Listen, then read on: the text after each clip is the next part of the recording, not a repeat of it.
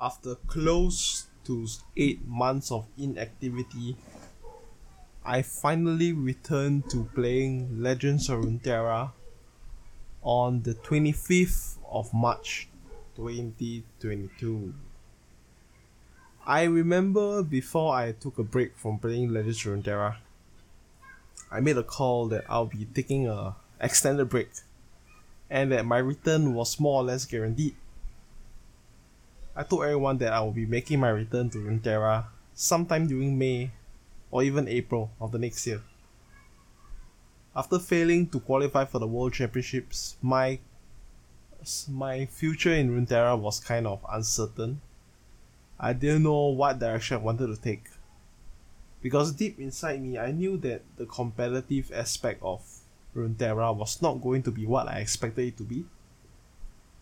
It I didn't really have that much high hopes for this game in terms of the direction that it was taking. I played Hearthstone back in 2014, and the big reason why I left the game was because the moment the game was released on mobile, something in me told me that it was going to be a casual game. The competitive aspect of the game will be more or less non existent. I'm glad I made the right call, and Hearthstone today is nothing but a spectator sport or a mobile game where players just spend money in a in a never ending black hole and Blizzard just makes tons of cash from it. So what happened during the past six months from me taking a break, playing Gods Unchained? Before I stopped the podcast, I did mention that I was on in the phase of starting my own business. And yes, I started a food business together with my chef sometime in August 2021. And ever since August 2021, I was actually planning to have one big hoo-ha for the August seasonal tournament. But you know, real life came into the picture, and I then devoted all my time into setting up the restaurant to make sure that it can took off, take off nicely. It was my first time running a full business, especially since I've been an employee for about two and a half years at that point. I was busy being a software engineer. Things were really great. There were no reasons for me to step out of my comfort zone, I would say, and start my own business but things just molded or fall into place, fell into place, I would say. I always wanted to have my own food business. It's been something which has been at the back of my mind for a very long time. I was actually thinking of doing it maybe towards when I'm in my 40s or in my 50s, something which is just, I'm just gonna do it towards, uh, you know, something I want to accomplish. And so when the opportunity presented itself, I say, you know what, let's just do it. I might have picked the wrong market conditions to start a food business because during that period of August 2021 there was no dining in. That mean that in Singapore during that period nobody could dine into your place and have a meal. It was especially tough for most most people who were already running existing food businesses. Nobody was dining in. Overhead was still high you had to find a reason to not have your manpower around because it was quite expensive especially for overhead for most people who are running their own restaurant cafe Get what I mean? I know that this is not just something that Singapore faces. It's most likely faced by countries all over the world. They were forced to, a lot of businesses were forced to close down. They were no longer able to maintain operating at that capacity anymore. But I do know that there's a saying that a famous entrepreneur always told me. He said that a true capitalist is able to make money or create value regardless of the market conditions. And I'm very glad that I took the leap of faith back in August. I left my software engineering comfortable job. I had enough money to actually start the business and had it run without worrying too much about overhead. I actually got my hands full setting up all the operating procedures, touching up the menu with the chef, administrative procedures, hiring people to function in my cafe while I just watch. I did have a couple of people who guided me along the way. A couple of uh, industry titans who came over and gave me some advice, together with the chef's friend who came over and gave me some advice. I was definitely the youngest person to have started a restaurant amongst the people who I know. This year I turned 27 years old, and so the age at which I started my restaurant was 26 years old. which is actually pretty young according to most people's standards. So that is actually something which I've planned for a long time and finally I managed to accomplish it. Some might ask, yes, I know you started a business here and there. Maybe is that are you going to use that as an excuse to say why you didn't perform in Legends of Runeterra? I can say that it might have played a factor into it. I was heading into the August season tournament. I was kind of thinking whether I should just you know take a break at that point and just not play and come back next year when everything was more stable, or I could just play the tournament and you know fit it into my schedule. And so I made the choice to fit it into my schedule. I had barely any practice for that seasonal tournament, and I still managed to close out three wins from the at the start round one, round two, round three, and then I lost round four and five, and I just dropped. I didn't play at all. I didn't feel as pressured in the past where I needed to go all the way to make it to the day two to go into the prize card. The top card I mean. It just felt different at that point because I already started my business and priorities change. That's all I can say. I was ready to leave this podcast behind and not record at all. I just want to focus on my business. Everything is when everything is smooth, then I can probably make a comeback because at that point of time I was already training staff. I had a few staff that I was training to ensure that everything was running smooth so I can just, you know, be at the back, entertain some of the guests and and host some people that I want to invite to. Invite to at my to my place. And so it's been a six month run since August 2021 all the way to February 2022. The business has now reached a point where it can function without me. It's within a profit zone and my employees can run the show without me being there. So it got me thinking. Now that I've accomplished this part of my life and I have a business that can sustain on its own, in this kind of market conditions where COVID just decimated every single food business, I look around me and I see empty, vacant slots for people to move in. It feels like a nightmare scenario because Singapore is seen as those countries where it's a business, it's a place where you want to do business. And needless to say, it will be pretty easy to set up food business, right? Because you have international clientele, people flying in for meetings, people meeting here and there in Singapore. But since that time has changed, because S- Singapore has one big problem, which is due to their okay, due to being Asian and having a couple of Western values, we are very afraid of losing, or I'll say afraid of dying. And so our measures in terms of COVID was pretty draconian and so that left to a lot of people leaving Singapore, especially the expatriates. They went back to the country or they fled to another place with better conditions, such as Dubai, such as maybe some of them went back to London. But I don't really know how bad London is. Based on what I see, it seems that most first world countries, especially the the Western world, is not in a very good state right now. Especially with all the ideological problems that they have, which has been a melting pot or something which is ready to erupt in the West. And so, with my business running smoothly, there was actually one decision that I could think of. It was either I expand and do another food business, or I should do something which nobody has ever done, which was to travel during the COVID era. I had people all around me who were saying, Oh, you know what, it's so hard to travel here and there.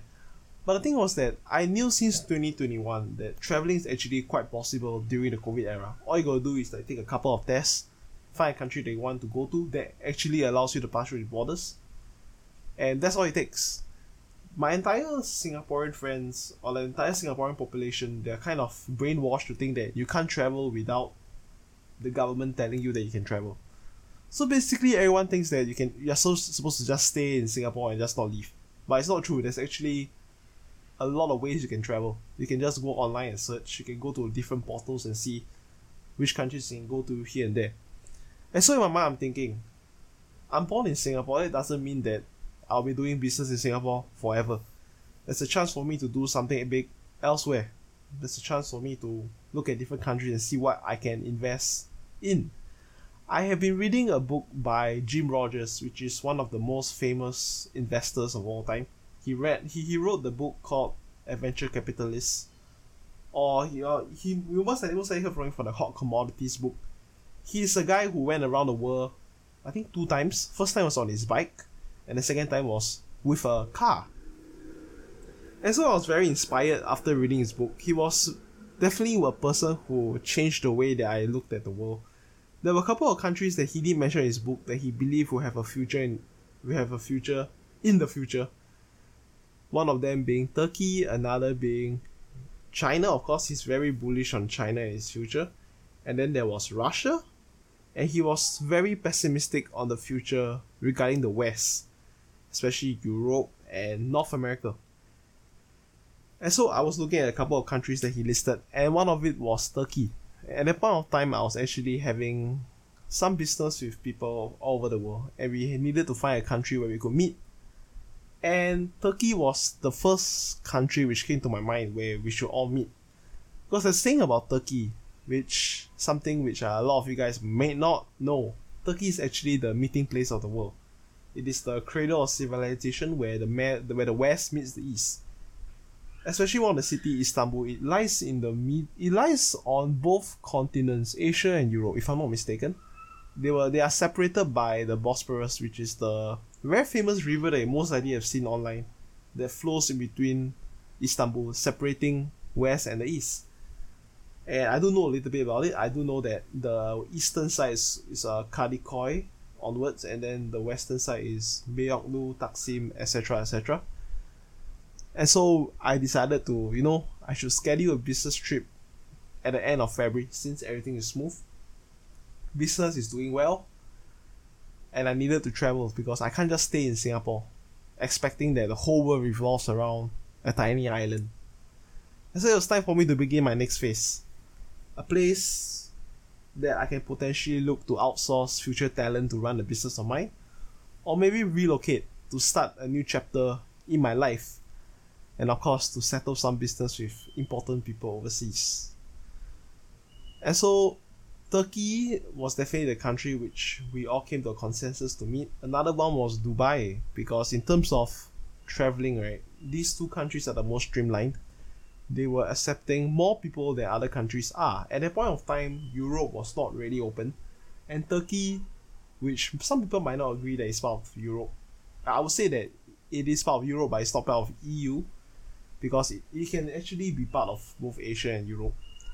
And then I was actually thinking of going to Southeast Asia, but there were a lot of places that were still in lockdown, especially Korea and Japan, which are two countries which I'm kind of fond of. They are very close neighbors to where I am, but the problem was that the countries were not accepting anyone to go in. And then when it come to Thailand, Vietnam, Cambodia, Laos, Myanmar, there was no way of getting in these countries were still having incredibly harsh quarantine rules when you go into the countries. So that was obviously a no no. And some of these countries didn't really accept you unless you have a business visa, which meant that you had a legitimate reason if a, with a business there that wanted you to come in to, you know, maybe settle some problems that they have. And of course, I was actually considering South and Central America, namely Colombia, Mexico, Puerto Rico, and all that. I didn't want to travel all the way there. Neither did the people I want to meet want to travel all the way there. And this part of the this part of these countries have a bit of a renegade element. I do not want to go to a place where I need to expect the unexpected. I've been to North America many times. I've been to New York many many times. Texas, Houston, yeah, Houston, Texas, quite a few times. Been to Florida. And actually North America was something which I was considering, but the big problem was uh, President Joe Biden announced that uh, a lot of people could not fly into US unless they had special reasons to, if I'm not mistaken. I was looking online and yeah, there was no way for me to get into the US. I would love to visit the US one last time because I do know that the country is currently going under a very big, I would say, cultural revolution like I said, because of the you know different ideologies and things are falling apart very quickly in the West right now. Unless you're living under a rock. Some guys might think that oh I'm doom and gloom, but really when you look around you, I can say that I can see the cracks starting to form in a lot of countries. And Southeast Asia, along with Central Asia, might be the place where the future might actually be. Along with the Middle East, by the way. And apart from Turkey and Dubai, there was actually two other countries which I was very optimistic about, or maybe want to check out in the future, which is Armenia and Georgia. Most of you guys probably not heard about these two countries. They're actually on the right, I think, on the right of Turkey. They are, these two countries are very close to the Caucasus region, very close to Russia. And I've been reading up about them, and I think that these countries are actually looking pretty solid in terms of places that I do want to visit and maybe potentially live for a while. And so I scheduled my meetup in Turkey. And then I went abroad to and actually Turkey was the one place where our passports had a common ground. It was somewhere where all of us had visa free access to go to. And so you know what? Let's just go to Turkey. And so in my last episode of this of this podcast, I did mention about my entire Turkey experience, the good, the bad, the ugly, la la la. I talked about my Gods Unchained uninstall experience where just two weeks of not playing the game made me unable to just not play the game at all. And the craziness of the patches. One week this deck was like was playable, next week it's not. The older cards will not get hit again because they promise the early players that you know they can invest into those cards. And those cards can remain broken forever. And they can just go back on their promise. They can nerf those old cards. And then, you know, it's, it's basically you put your money in the bank account, right? they say that oh, your money is safe, but then they can do whatever they want to it without telling you. So it's basically the same as Gods Unchained and how they can screw up anybody who choose to invest in their games. And then that led to me just not wanting to play Gods Unchained at all. And so I was thinking, I have no card game to play, and I do know that I will be returning to Legends of Runeterra really soon at that point of time. So why not I just use this opportunity since I'm relatively free right now, and I do know that there will there might be a seasonal tournament coming up. Why not I just return to Legends of Runeterra? Why not I just go back to the game that I'm familiar with? Play a game which was the only card game which I continu- continuously played for more than a year without uninstalling, without taking a break in Yu-Gi-Oh! I was known for taking breaks. I can play one meta and just stop play for like one year and come back later and just whoop everyone's ass again. For Hearthstone, I played for six months competitive, took a break, came back sporadically to play one meta, stop again, come back, rinse and repeat. Runeterra was the one game which constantly kept me in the game. I don't know what it was about that game, but I just wanted to carry on playing. I would say that it's because the game is relatively free to play but of course you're paying for time. If you look past the time factor, the game is actually free. All you gotta do is put in time into the game. You don't have to be the best player in the game. You can just be marginally okay because of the rewards feature, the weekly event where you can unlock cards and then you eventually have everything unlocked. So March 25th was the day that I decided to reinstall the game. The install process was very smooth it wasn't an indie game like Gods Unchained where the website was tough to navigate. The, the support team was pretty bad and all that. I went to the Riot website, downloaded the client, got my game started, and and poof, I'm back in Runeterra. But that was a big problem. I was the only one online. I I remember back in last year this time when I was playing Runeterra, I'm pretty sure that it wasn't this quiet because I will often have people like DMing me in the game, messaging me, asking me about the meta, what I think about this, what I think about that. But this time round, it was just silent. There was no one online. I, I literally saw zero online, six playing other games, and around more than 60, 70 people offline in my game client. And this was the first time that such a thing has happened. Because I remember that in the past there was a lot of people online there was always someone who's willing to scream with you, find out about latest combos here and there. But this was just silence. There was just nobody. And I just built my deck. And here's the best part. When I tried to build my deck, I realized that the decks which I originally had saved during uh, September when I uninstalled was still there and it was not blinking or anything. Then I looked at it, hmm, this odd. And then I went over to see the leaderboard and to see what's the deck that everyone's running. And I saw that people were still playing Senna Viego. I did not bother to check what was in the deck. I just copied it and somehow, someway, there was no need for me to craft anything. And I was, hmm, six months and no more than six months, eight months, and no new cards were added into Vien- Viego Senna. Maybe, maybe they did anything. Maybe the deck is just you know bunch of old cards together. So I got the list. I pretty much know how to play the deck. There was no need for me to go and experiment and add in new cards.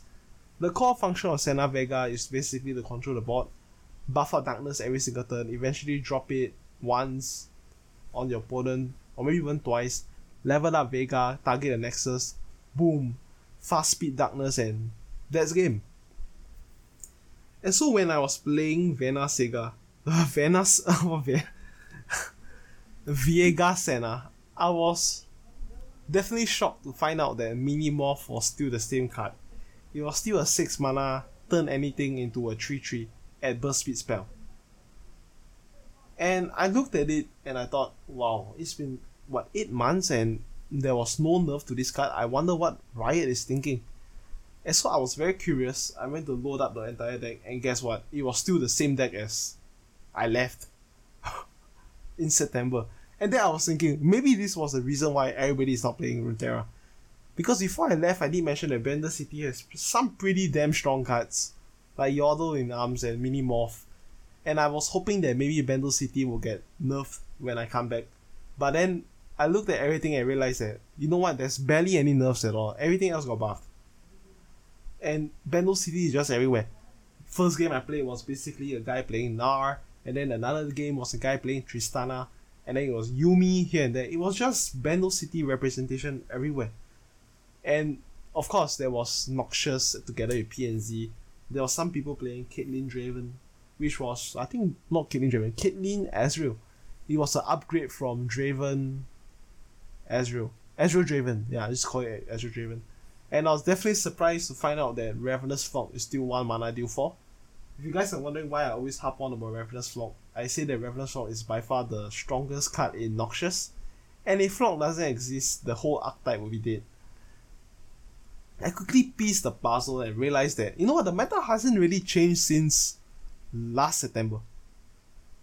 And some part of me refused to believe that, you know, if the meta is this, this bad, it can't be just because everybody left because the meta is bad, right? Like, we have been through way worse metas. We've been through what? Hecarim, we've been through Ezreal Karma, which I enjoy. We've been through guys stealing cards from your deck out of nowhere, and then having their Will of Ionia cost 3 mana, Deep Meditation costing 1 mana, Lee kicking your Nexus, killing you in one turn. Like, I'm pretty sure everybody has really been through it. And by the way, Lee is still pretty much the same. Until the latest patch, which hit like yesterday. And I was wondering, it can't be just the meta, right? Like, how can how bad can this be? There, there's definitely ways you can play around. Uh, what's the card called? Golden Aegis together with Yordles in Arms. There's definitely a way for you to play around Overwhelm. There's definitely ways for you to play around Yuumi and Pantheon. It can't be this bad, right? That everybody just left the game because of Bandle City. What within eight months, everybody just left the game. There's no way, right? And then I slowly found out that oh, it's no longer just the Southeast Asia region anymore. It's called the APAC region, which is Asia Pacific. It's a, it has merged, but to be honest, doesn't really make a difference. Everybody just feels like an AI match to me. Because I remember I mentioned a couple of times, the, the whole genre of card games has changed. Last time you sit across your opponent and play against him, but now you're playing against a computer. You can't really tell much. It's just basically a guy just jamming cards against you, and okay, that's about it, right? And then the next piece of news was when I was talking to Moonboy. He happened to be online, and I asked, "Yo, man, you still playing Runeterra?" He told me he just, you know, just casually playing on the train on the way to work. I found out he stopped streaming, and that seasonals will no longer have live coverage. He told me seasonals no more coverage. Then I was thinking, wait, no more coverage? And so I went to read the patch notes, and I found out that seasonals will no longer have any coverage. So what does that mean? It means that nobody will care about amateur scene anymore. The entire concept of seasonal tournaments and all that is over. And there was no way for anybody to actually you know break it out as a major star in the game anymore. So that meant that if any player were to play in the Asia Pacific region and outside of the seasonal tournament, nobody really care about them. Because let's be honest, most Asia Pacific players are not superstars. They are not the guys which can represent the game on the world stage. They are not they are not they are not me, okay? Okay, I'm a bit shameless. They are not me. They can't sell the game. They can't make it entertaining. They sure as hell can't speak as well as me. And definitely nobody will bother about Asia Pacific region. Because if no one's gonna watch the seasonals, and that's the only gateway for people to find out about our players, nobody else will. No one is streaming the game. And apart from a couple of countries which speak English pretty well, no one else can. No, no one else can speak English that well. Maybe in Thailand, Vietnam, some of them can't really speak English. In fact, most of them no one have no idea what you're saying. And I do know that there are some Thai streamers who stream the game, but they can't speak English, which is a very big problem. And so as a as a whole, the fact that seasonal coverage is gone means that the whole region will be overshadowed and left to the wayside. Nobody will care. There'll be no more casters, no more support. And I also found out from someone else that there will be no more tournaments and the entire region got rug pulled. So it just took eight months to decimate the entire region for the Asia Pacific, or I would say Southeast Asia and Asia region. And to, begin, to begin with, I do know that this has been a very big issue for a very long time. The team space has been trying to solve this issue for quite a while. They've been trying very hard to you know, revitalize the scene by having tournaments here and there. Moonboy being one of the guys behind the entire Southeast Asia region, trying to rally everyone. In terms of Asia region, I'm not very sure what they have done because I do know that the Japanese players are not very keen on communities. To them, they're just keen on playing the game by themselves. Because you don't see them liking to play against other people from other countries. Because I do know from my Yu-Gi-Oh experience, a lot of these Japanese players, they prefer just to play amongst themselves. And then when they go to Worlds, they just decimate everyone and I was pretty much spot on in my prediction. In the finals, I was I, I think it was Alan ZQ versus Japanese dude. And so yeah, the Japanese players are actually pretty damn good at the game. And then slowly things started to show itself, and I'm not surprised that everyone left because, like I mentioned, this game was really dying from the start. I don't think the meta is to be blamed for people leaving the game. It's just the nature of card games. It's the it's just the way that Legends of Runeterra has been structured. It is just a game where some it's not really something which has a future that much. Valorant has a future, League of Legends definitely has a future. Because if you were to play a computer game, you buy a high spec computer, you buy the best graphic cards, you buy the best gaming mice, the best keyboard, the best speaker, the best basically you know what I'm trying to say. You wouldn't just sit on your computer and play card games, right? If you want to play a computer game, you'll definitely be playing like a very good PS5 game. You'll be trying to find a new crypto game to play, which can basically make you be able to play and earn. You'll be playing The Witcher. You'll be playing Skyrim. I know these genres don't sound too good. You'll be most likely be playing a brand new MMORPG. And card games is just one genre where it's still better left to be played in person. It's not the kind of game where you play online. Like maybe you can play on a phone, but on a computer, maybe some players just don't enjoy it as much. And card games is one thing where it's much better to play yourself than to watch someone play. I don't know that there's some aspect of Hearthstone where it's very RNG and people just enjoy watching players just making a big fiasco or hoo ha, you know, RNG here and there. Sometimes it's entertaining to watch, but it's not fun to play and have your opponent RNG the hell out of you, and then you just get mad and just uninstall the game. And like I said, card games are just meant to be played offline, not online. And so with the cascading issues with what the region is facing, with the amount of players which I see on my friend list no longer even interested in playing the game, and with the latest patch notes which just hit a day ago, I can't remember what it's called, it's the one with the 33 changes. I was reading through the patch notes and realized that half of it was kind of irrelevant. Like, let's be honest, the, the entire patch was kind of irrelevant. Who, who, who really bothers about those changes? Okay, let me just whip out the patch notes and let's just talk about it, right? And since I'm loading everything, let me just entertain with some commentary. You probably can hear me typing on my keyboard. Let's just whip out the patch notes and let's talk about it. I know the biggest change was that the new patch. And you know what? Bandle Tree didn't get hit. Yordles in Arms didn't get hit. And so that is basically the two changes which everybody wanted to see did not even take place. And as a player, I would say that Bandle Tree maybe isn't that crazy, but the effect is crazy. Even though the play rate isn't that high, it is still a card which makes everybody just want to pull their hair out. Because it's an alternate win con. It's basically like Fiora, which just, you know, kills 4 unit and just wins the game. It just hits differently. Because the, the way you want to play Runeterra is basically to, you know, let uh, bis- uh make opponent Nexus hit zero. But for those two regions, basically, a lot two regions, those two cards, namely Fiora and Bandle Tree, you can just win the game from alternate conditions. And I do know that they have printed new cards like Desert Duel, Celestial Wonder, which I think Celestial Wonder is okay, but it's a bit meh. I don't like stun decks, I think it's damn stupid. Rocket Barrage is actually pretty damn strong, considering that PNZ always bangs spell mana. And they updated a couple of cards here and there. But most of these changes are just irrelevant. Your Aphelios is just late to the party. No one cares about Aphelios anymore. And Crescendums is just basically a random 2 cost follower, which means that you can't summon a few of the things you want to, such as Mountain Goat, such as Eye of the Dragon. This is a card which definitely hinders a lot of these tempo oriented plays or cards that want to generate tokens. Which means that you can't summon Eye of the Dragon and Mountain Goat. Yeah, these are the only two cards that come to my mind. Because if I do remember, the only reason people play the moon weapons is with Lee Sin. And not with Crescendo getting nerfed, I think that, you know, it's just insignificant already.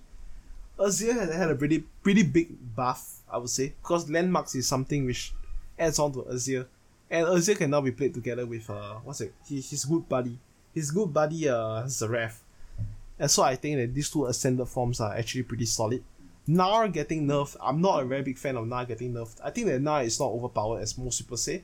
The big problem is the Poke Stick that he generates, not so much of the stats that he has. Gnar is actually quite manageable, especially with so many stuns in the game. And then Pantheon, okay, this is a weird one. Ever since I returned to Runeterra, there's only one deck that I played, which was basically Yuumi Pantheon, uh, Draven, Rumble, and what's it called? Senna, Viego. I only played these three decks. I can tell you that Pantheon Yuumi is the one deck where it's a combo deck. Don't get me wrong, it's a combo deck, but it just doesn't feel like a mid range control, whatever you want to call it. It's a combo deck. It's basically for you to attack once with Yuumi, and then you play Cataclysm attack twice, and then you play Golden Aegis attack three times, spell shield. Pantheon doesn't even need to level up. It really has like Overwhelm and Fated combined together with it. And that means that you can slap on easily more than 20 plus damage in one turn if you know how to play it properly. You can kill your opponent as early as turn 5, turn 6. That's how powerful the, the deck is. And if your opponent survives then, then turn 7 he levels up, unlimited keywords, you just need to high roll and get elusive and spell shield and you just win the game on the spot. Mm. That's why I think that the Pantheon nerf is just irrelevant. The reduced attack by 1, yeah, it's good, but it's still a great card. It doesn't really make a difference. Pyke, Mm, I'm not a very big fan of Lurk. I think that Lurk is one deck where you just need to know what you're doing. Okay, I, I don't know that I'm saying very vague. It's not just you need to know what you're doing. You need to know how the deck is supposed to play out. You need to plan your turns in advance. If not, this deck's not gonna work. But of course, you can plan all you want. If you don't trigger Lurk, you just lose. And so this Pyke nerf, I would say, is justified, but there's definitely more to Lurk than just Pyke. Because the, the, the whole nature of the deck is that there needs to be a cap to how much attack you can gain. Because it's quite ridiculous to draw a one drop and have you at what nine attack. It's, it's just being stupid. I think that Lurk needs a maximum of plus three or plus four. If not anything more than that, it's just borderline ridiculous really. And then there's Rumble. I think the Rumble buff is invisible. No one plays Mecha Yodos. So I'm just gonna skip this. Viktor is gonna be big. I think Hexcore upgrade costing zero is gonna be very big in terms of a tempo card or a token card which can just discard every turn. And I can see Viktor being played, but not as much because Pantheon still exists. And Pantheon loves decks which commit to high mana, so you can just easily slap a Cataclysm and uh, rally and just win the game on the spot.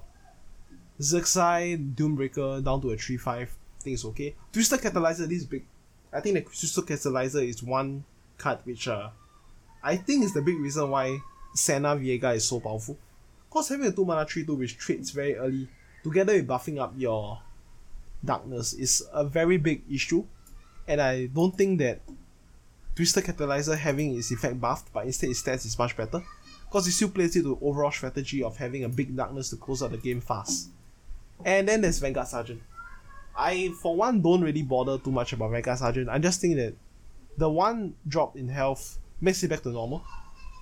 Before they even nerfed it, right? Okay, they didn't even nerf it, just make it back to normal. I think this card is just overplayed. Yeah, I just overplayed. I I know a lot of players are upset with Vanguard Sergeant, but you know what? Vanguard Sergeant was never meant to be a 3 4. It just became too strong. And this revert is justified. Contour, Conchologist and Looping Telescope, big nerfs to Bandle City. But like I mentioned, doesn't matter at all. And then there's okay, pedal style, I'll ignore it. Quicksand is big. I think Shurima or like Mono Shurima might be pretty good in this patch. But like I mentioned, Pantheon Yuumi is still a thing. And there is no way that Pantheon Yuumi will have a bad meta. I think Pantheon Yuumi is the best deck in this format, based on everything I've seen so far. Bandle City has a big problem is that it can go white, but you can just in cards which can deal with the overall board that your opponent has. You have like Rocket Barrage, and then you have basically you can play Judgment like I do. I think Judgment is very big, especially when you're playing Pantheon Yuumi. Shield Wonders is fine. I think 10 mana is just too late, no one cares. Sheriff La, La, La Riot Rose. Okay, no, no one really bothers. But the big one is Sharp Sight. I think Sharp Sight having a plus one is justified. Don't get me wrong, this card is still good. It can still block units with elusive, which is the main point of Sharp Sight.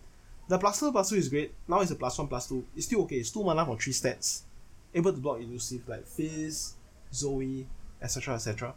And then there's Twin Disciples. Okay, this card is odd. I always thought that the plus three plus three on both sides is okay. But two mana is a little bit too cheap. And the fact that they give it the plus two plus zero or plus zero plus three is okay. But I want to see go back to plus two or plus two on both sides of the stats. I think this is just waiting for another nerf sometime down the road. I think this is pretty much all the changes that I want to cover. Yeah, this is pretty much all the changes. I think this patch is okay. I let me just gonna be honest, with you guys. Runeterra has never had a good patch.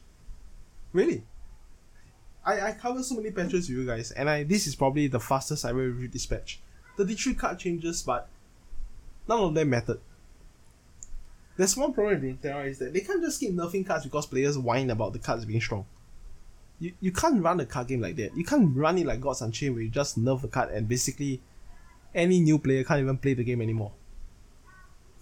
Is YOLOs in arms and rally a big issue? I think it can be. But do those cards really need to get nerfed? I think YOLOs in arms definitely should be questioned, but not rally. The big thing with rally is that it's a Demacia thing. And if you were to remove rally, which is an option that you can use to counter your opponent or to make opponent think about you having an additional attack before your own attack on your own combat phase. It's a very big trick that the Demacia has. And I think that the the rally aspect of the Demacia shouldn't get nerfed at all. I think that rally is one of the last true bastions of hope for Legends Runeterra. Or especially for the Demacia. Because if you were to nerf rally, right, the entire Demacia archetype will be bad. To be honest, Demacia doesn't look that great now. Especially with Bandle City around, with Shurima and all that. I know a lot of people will want to flame me and say that you know rally is just too great. But if we were rally right, then what fear does the Demacia have? The Demacia won't even be that much of a threat anymore. And I also believe that the worst days of Runeterra have already passed. We have Azir Irelia, which was the worst, the darkest day in Runeterra ever. I never enjoyed a single day of Azir Irelia. Even though I was playing dragons, it was very unbearable never any combat phases, and I'm glad that that phase of Runeterra is over. I think that Bandle City as a expansion is okay so far. It's not that bad. It's not super oppressive. If it's that oppressive, right, then why is everyone adding Bandle City to their archetypes? They can just run a deck Bandle City. Like the top players of the game are not complaining about the game. They just make do with what they have. They're just gonna keep winning because that's the winning formula. You can't just blame the game just because Bandle City is too strong. You need to find a way to make it make your deck stronger with it. You need to be finding a way to win. It's not about making sure everybody get pulled down together. Because when it comes to patch notes, right, there's always a cycle. The first two days is gonna be full exploration. And then the next three weeks just gonna be the same game. Patch square one. It's gonna be the same game, everyone, everyone playing the same few decks. Nothing much will ever change. Patch notes are never perfect. And I can really confirm that every single patch notes that I've covered all suck. I don't think that this is a Legends Runeterra problem. It's a digital card game problem because you can just easily change the text on the card that you printed. In the past, you can't do that. You can't expect anyone to return your cards and then print new copies, right? And so let me just talk about what's next for me. What's next for me in Legends Runeterra? I'm honestly contemplating what to do. I can just play this game casually and create content for everyone to listen. But maybe there's more to it than just that. Maybe there's room in it for me to have another big run. I'm actually contemplating that. So I'll see you guys on the next one. Take care, guys. That's game.